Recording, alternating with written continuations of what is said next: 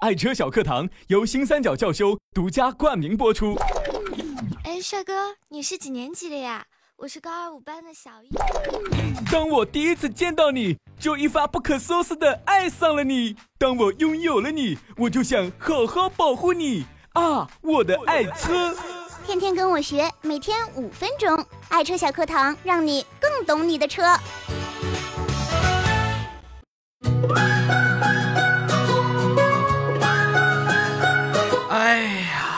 吃的真开心！哎，不错，呃，开车回家。嗯，哎哎，兄弟，啊，你给我开个车门吧。这是你的车，你自己开。我请你吃饭了，你给我开。哎，不就一顿饭吗？下次我请。你看，石头剪子布，我怕你呀。来，哎，嘿嘿，你输了。来，你开。这真倒霉。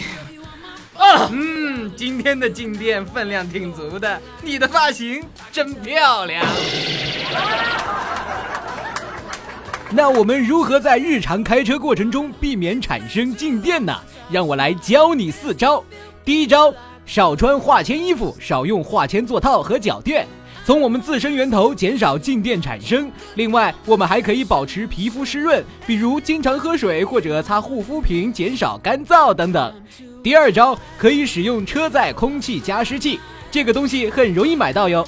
如果有车主不想买这个东东，那就在车内放一条湿毛巾也行，要记得保持湿润状态哟。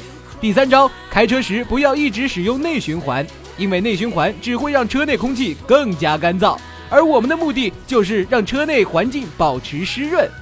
第四招，防静电开门小妙招。有网友反映说，在开车门的时候也经常遭遇静电袭击，表示很烦恼。在这里，我们要教大家一个小妙招：开车门之前，首先接触一下旁边的金属物体，比如铁柱子或者铁栏杆什么的。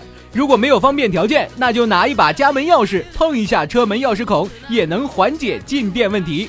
需要注意的是，千万别图省事儿，直接拿车钥匙去碰钥匙孔哟，因为静电会导致车钥匙里的芯片失灵呢。